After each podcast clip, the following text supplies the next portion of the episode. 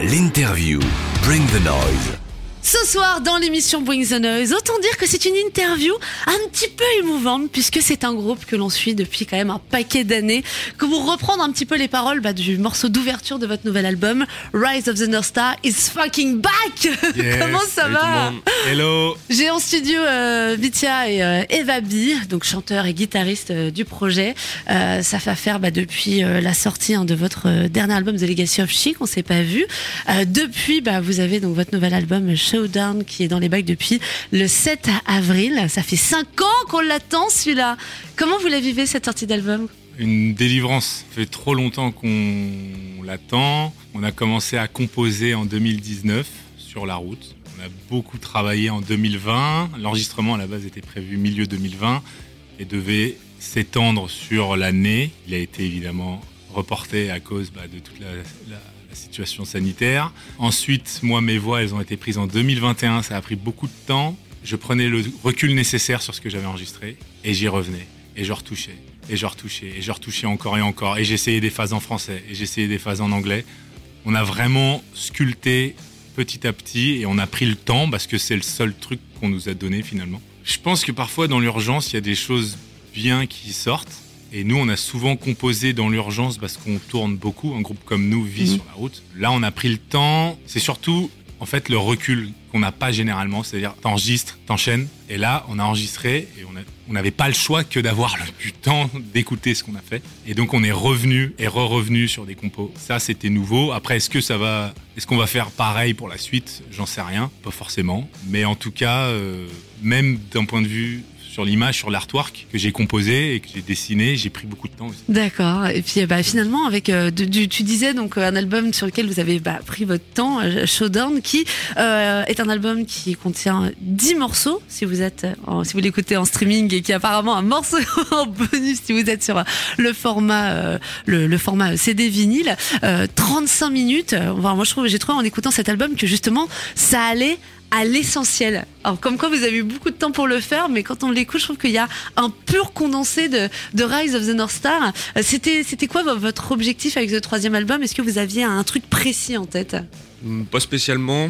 Je sais que quand nous, enfin moi les, les premiers morceaux que j'ai composés, euh, il y a des trucs assez euh, simples qui sont venus, assez efficaces, assez rentre dedans. Il y avait peut-être une volonté en tout cas de faire quelque chose de plus violent, plus extrême que celui d'avant. Cet album, c'est un bon condensé de, de Welcome et de Legacy of She. En fait, c'est un peu, on a pris euh, toute euh, voilà la- l'agressivité qu'il y avait dans Welcome et puis justement cette euh, cette cette écoute qui est assez facile au final et les petites subtilités qu'on a pu apporter dans Legacy of She, que ce soit en termes de mélodie ou ce genre de choses. Ou du français dans les lyrics. Ouais, c'est ça, j'ai du noté. Travail, ouais. Du travail avec Joe, justement, du plantier. On a beaucoup bossé mon accent à l'époque de TLOS. Bah, mine de rien, euh, j'ai emmagasiné une expérience que j'ai essayé de, de mettre euh, au service de l'album pendant l'enregistrement.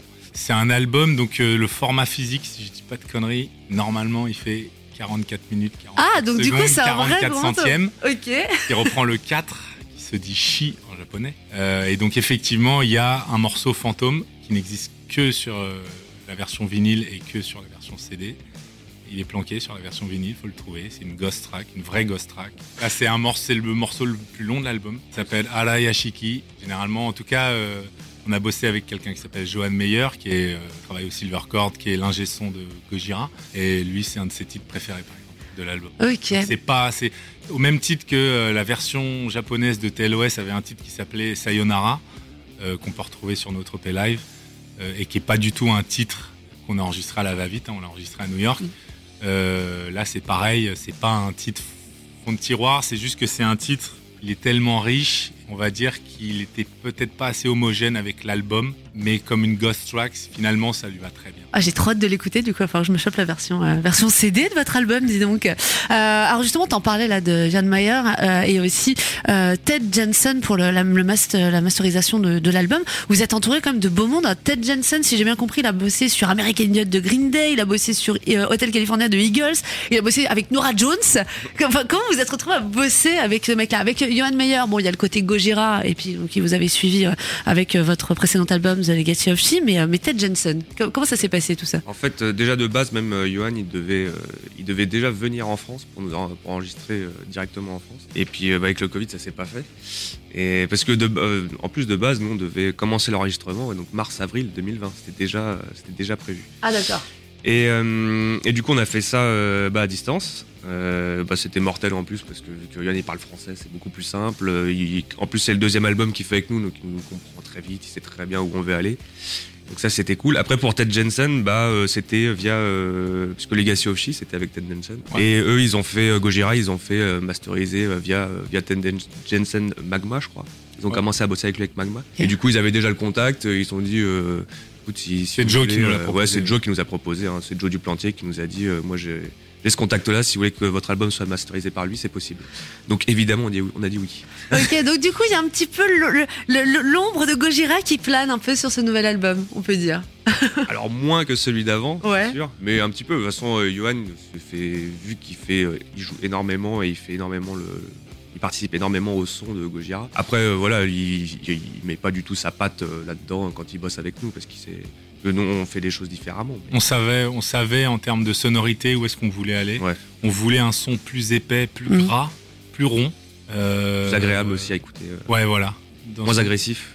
C'est ça. Même si les, les, les musiques en elles-mêmes sont. Ouais, j'allais te dire moins agressif. Ouais, mais c'est plus lourd. Vous voulez quelque chose de plus lourd et moins tranchant. Euh, et je trouve qu'il a fait un super taf. On a réussi à avoir le résultat qu'on cherchait. Ah, c'est sûr qu'à l'écoute, l'album est quand même assez, euh, assez dingue. Je vous cache pas que j'étais, euh, je me suis pris une bonne claque. Bah oui, bah t'inquiète que je vais le choper au plus proche de ce qu'on veut. Alors, euh, dans cet album, on va euh, toujours retrouver évidemment euh, bah, le, Japon, hein, qui reste quand même votre marque de, fabrique, hein, la, pop culture nippon qui, bah, qui a toujours été dans, dans, Rise of the North Star. Et il y a notamment un clip que vous avez sorti pour Rise qui est juste magnifique, vraiment. Racontez-moi, vous avez travaillé en plus avec une équipe japonaise. Je pense que là, on est sur le masterpiece de vos meilleurs clips. Quoi. Là, sincèrement, j'ai halluciné. quoi. Euh, sur Rise, euh, on est allé le tourner là-bas. Donc c'est pas la première fois qu'on tourne un clip au Japon. Par contre, c'est la première fois qu'on le tourne de A à Z là-bas. C'est la première fois qu'on bosse avec une équipe. Euh, c'est des gars qu'on a contactés, je sais plus quand, l'année dernière, je crois. Et en fait, dans leur équipe, on a commencé à les contacter parce que j'aimais bien leur travail. Le mec me renvoie une photo d'une tournée du groupe en 2012 où il est en photo avec nous. Ah mais non et, dans leur équipe, ils ont deux supporters. D'accord. Du coup, euh, c'est des gars qui connaissent très bien le groupe, qui sont des supporters, qui font partie de la scène hardcore euh, japonaise. Et de fil en aiguille, et bah, décidé de partir euh, tester l'aventure avec eux. C'était un vrai pari, et logistique, et humain, et en termes de communication. le clip, il s'est tourné vite, mais c'était ultra intense. On a vraiment fait quasiment, je crois, 36 heures sans dormir. Ah ouais. et, voilà, et puis on va, on est allé partout jusqu'à euh, Enoshima, zone portuaire de je sais plus où, pas loin de Tokyo, euh, où on a rencontré des Bosozoku et tout, c'était charmé. Et, puis ouais, voilà, on a pu, on a essayé de, de lier notre amour euh, de la fiction japonaise à la réalité de notre musique. Rise à la base, j'ai toujours voulu mélanger mon amour du manga et de la japanimation euh, avec euh, la musique qu'on kiffe, euh, c'est-à-dire le métal. Et puis au fur et à mesure que j'avançais dans nos maxi, dans nos albums, je me suis dit finalement ça serait bien d'avoir notre propre mythologie et de créer notre propre histoire. Et pendant l'enregistrement de Legacy of She, j'ai cette espèce de personnage, ce yokai, on peut appeler ça comme on veut, qui s'appelle Shi, et avec qui j'ai une sorte de conversation durant tout l'album TLOS et je voulais l'amener sur scène, essayer d'amener notre propre univers sur scène et ça a perduré sur le troisième album mais qui est la suite directe de TLOS. D'accord. Donc le personnage est toujours là et à travers le conflit que j'ai avec lui et que nous avons avec lui, j'essaye de transmettre des messages, des idées, des valeurs. Donc il est parfois, il apparaît parfois dans nos clips, donc comme dans Rise, dans Rise. suggéré, voilà. Euh, tu l'as à la fin de Here Comes the Boom et au début. Euh, dans The Legacy of She, le clip pareil. C'est quelque chose qui vient, je l'espère, soutenir notre musique, enrichir notre univers et sans se parodier non plus.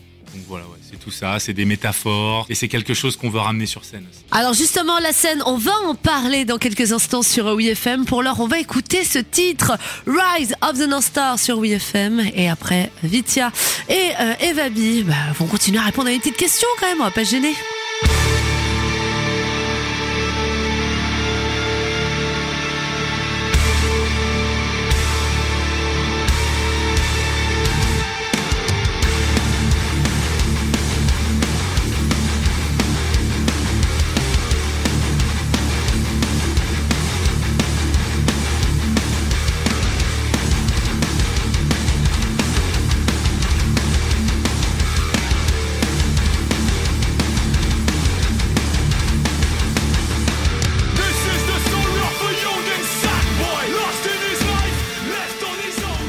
L'interview.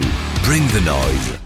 Rise of the North Star sont de retour avec un nouvel album qui s'appelle Showdown. À l'instant, on vient d'écouter le titre Rise, excellent morceau euh, qu'on a hâte de euh, découvrir sur scène. Alors juste avant euh, le titre, justement, Vitia, chanteur du groupe, en faisait référence.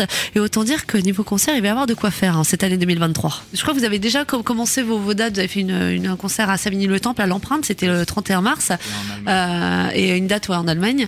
Euh, bon, par la suite, on, il va y avoir les festivals de l'été vous allez faire le, le, Hellfest. Vous avez prévu une scénographie pour ce nouvel album en particulier, du coup? Ouais, on, bah, on a commencé à la déployer euh, sur nos premières dates et elle va se renforcer euh, petit à petit dans l'année parce qu'en festival, c'est pas vraiment là que tu peux déployer ouais, pas toute ta scéno, t'as pas mm. forcément le temps, c'est l'usine ça enchaîne. Mais à la rentrée, on va arriver. Euh, ça, ça, va se déployer petit à petit. D'accord. Tu veux donner des détails, quoi Genre, allez. euh, bah, à l'heure des écrans et du digital, etc., nous, on aime bien, on est un peu à l'ancienne, on aime bien essayer de rapporter de la scénographie réelle. Ah. Euh, donc, c'est un peu l'idée et on travaille dessus actuellement. Après, voilà, et aussi toutes nos, nos nouveaux tokofuku, donc les combinaisons qu'on a sur scène, qui sont blancs qui sont donc en réponse directe au tokofuku noir qu'on portait sur l'album d'avant. Et puis, euh, on fait évoluer, entre guillemets, nos personnages. J'ai cru comprendre aussi qu'il y avait eu un petit peu d'évolution au sein des musiciens de Rise of the North Star. Il y a des, des nouveaux arrivés à la basse à la, et à la batterie. Euh, tu peux me parler de ces, de ces, nouveaux acolytes? Fantôme reste fantôme. D'accord. Bon. Fantôme était le batteur de Rise of the North Star à l'époque du deuxième album. Peu importe qui est derrière le masque, c'est toujours notre batteur fantôme. Ok. Euh, et Yoru, ça veut dire la nuit en japonais. Euh, il est arrivé euh, l'année dernière parce que le Covid a changé beaucoup la donne, il y a eu beaucoup de changements dans nos propres vies. Et du coup, euh, il est le parfait acolyte, la parfaite bah, section rythmique. Enfin, voilà. En termes de section rythmique, en tout cas, on est très content de ça et ça fait, ça fait un gros changement. C'est clair parce que. Venez les écouter en live. venez les écouter en live, vous verrez par vous-même. Ouais, vous entendrez surtout. Ok. Vous voir que c'est carré. En tout cas, le, rendez-vous est pris. Vous avez vraiment pas mal de, belles dates, une grosse tournée française. Hein. Attendez, j'essaie de retrouver un petit peu toutes les dates. Donc euh, cet, euh, cet été, on va voir donc au Hellfest, on va voir au, Motocultor. Vous allez jouer aussi au festival Cabaret Vert. On en parlait euh, hors, antenne tout à l'heure. festival qui propose une affiche complètement dingue. Donc vous avez Calvin Harris, Juliette Armanet, Ten 56 et Rise of the North Star. Au niveau du public, ça va? Vous vous attendez à quelque chose en particulier? Vous avez déjà fait des festivals comme ça, euh, un petit peu euh, hors, euh, hors créneau métal. Aussi éclectique, je crois pas. Je trouve ça assez marrant et c'est cool qu'il mélange autant de styles. Mm. Ça peut justement permettre à des gens qui n'écoutent pas du tout ce style-là de, bah, de kiffer en live parce que le métal, ça, quand même, ça reste quand même une musique très live où c'est là où ça prend toute son ampleur, etc. Et il y a des gens qui peuvent, qui peuvent justement ne pas aimer ça en CD, mais quand ils vont voir ce qui se passe sur scène, plus la foule, qui, euh, de cette énergie. et tu sens, moi je trouve des personnes. À, à l'échelle internationale, j'ai l'impression qu'il se passe quand même quelque chose euh, autour du métal, du mm. hardcore, du rock dur, on peut appeler ça comme on veut. Quand tu vois un groupe comme Knock Loose qui est euh, au Coachella, mm. c'est chouette en tout cas, voilà, on est. Euh, si jamais les auditeurs de WFM vous passez du côté du festival Cabaret Vert cet été, allez voir Rise of the North Star. Vous allez vous prendre une énorme claque dans la, dans la tronche. Et puis du coup, bah, tournée française qui euh, démarra euh, au mois d'octobre avec des dates à Bordeaux, Toulouse, Nîmes, Lyon, Paris. Paris, vous allez vous faire l'Élysée Montmartre en plus. Ça va être le gros bordel, quoi. en plus, surtout le nouveau, du coup, on n'y est jamais allé. Moi, je suis pas allé dans le nouveau depuis qu'il a été refait, l'Élysée Montmartre. Et non, c'est une salle, c'est une salle mythique. Et ouais. Hâte. Alors, euh, on va se quitter avec euh, un morceau de votre nouvel album. Il s'appelle One Love. Est-ce que vous pouvez euh, m'en parler de, ce titre avec justement un clip réalisé par l'incroyable Ben Berserker? C'est venu, ça, il a, mis un peu de temps. Enfin, je sais que musicalement, c'est venu très vite. Il y avait toujours cette envie de, vouloir un petit peu mixer métal et hip-hop d'une certaine manière, en tout cas sans que ce soit trop trop putassier, on va dire. Et, euh, et ouais, euh, les, les, lyrics ont mis pas mal de temps à arriver, mais c'était un morceau que, en tout cas, nous tous, on voulait, il fallait qu'on le fasse. Quoi. Ok. Euh, moi, je sentais qu'il y avait un truc, il y avait une, petite prise de risque aussi sur le refrain où t'as un peu de mélodie. Euh, et voilà, Vitya, il a réussi à faire un truc justement mortel, une petite mélodie sans être trop. Donc ça tombe trop dans le pathos. Voilà. Et, et ouais, ouais, franchement, on est super content. De... Et en plus, c'était aussi un risque de le sortir en premier parce que ça change quand même un petit peu par rapport à ce qu'on faisait d'habitude, mais. On en avait envie. Ouais. On en avait envie et en live, il fonctionne bien. Ouais. On a pu le tester deux fois. Les gens sont là, les gens chantent et c'est ce Mm. qu'on voulait. C'est bien d'avoir une, une fosse qui, qui jump euh, sans arrêt et, et ça bouge, etc. Mais c'est aussi bien les gens qui chantent. Bah là, là, là, il y aura la, la totale. C'est vrai qu'encore une fois, on en, on en parlait tout à l'heure, un album à la fois euh, très énervé mais très mélodique, euh, super production en plus. Donc euh, vraiment bien hâte de voir ce que ça va donner en live. En tout cas, merci d'être venu dans les studios de, de WFM pour nous en parler. Et Merci puis bah, avec toujours un plaisir. Hein. Franchement, ça, vous nous avez manqué. Voilà, je vais bien le dire. en tout cas, je vous, souhaite une très bonne tournée, puis on se croisera sûrement hein, pour cette date à l'Élysée Montmartre. À bientôt. À bientôt.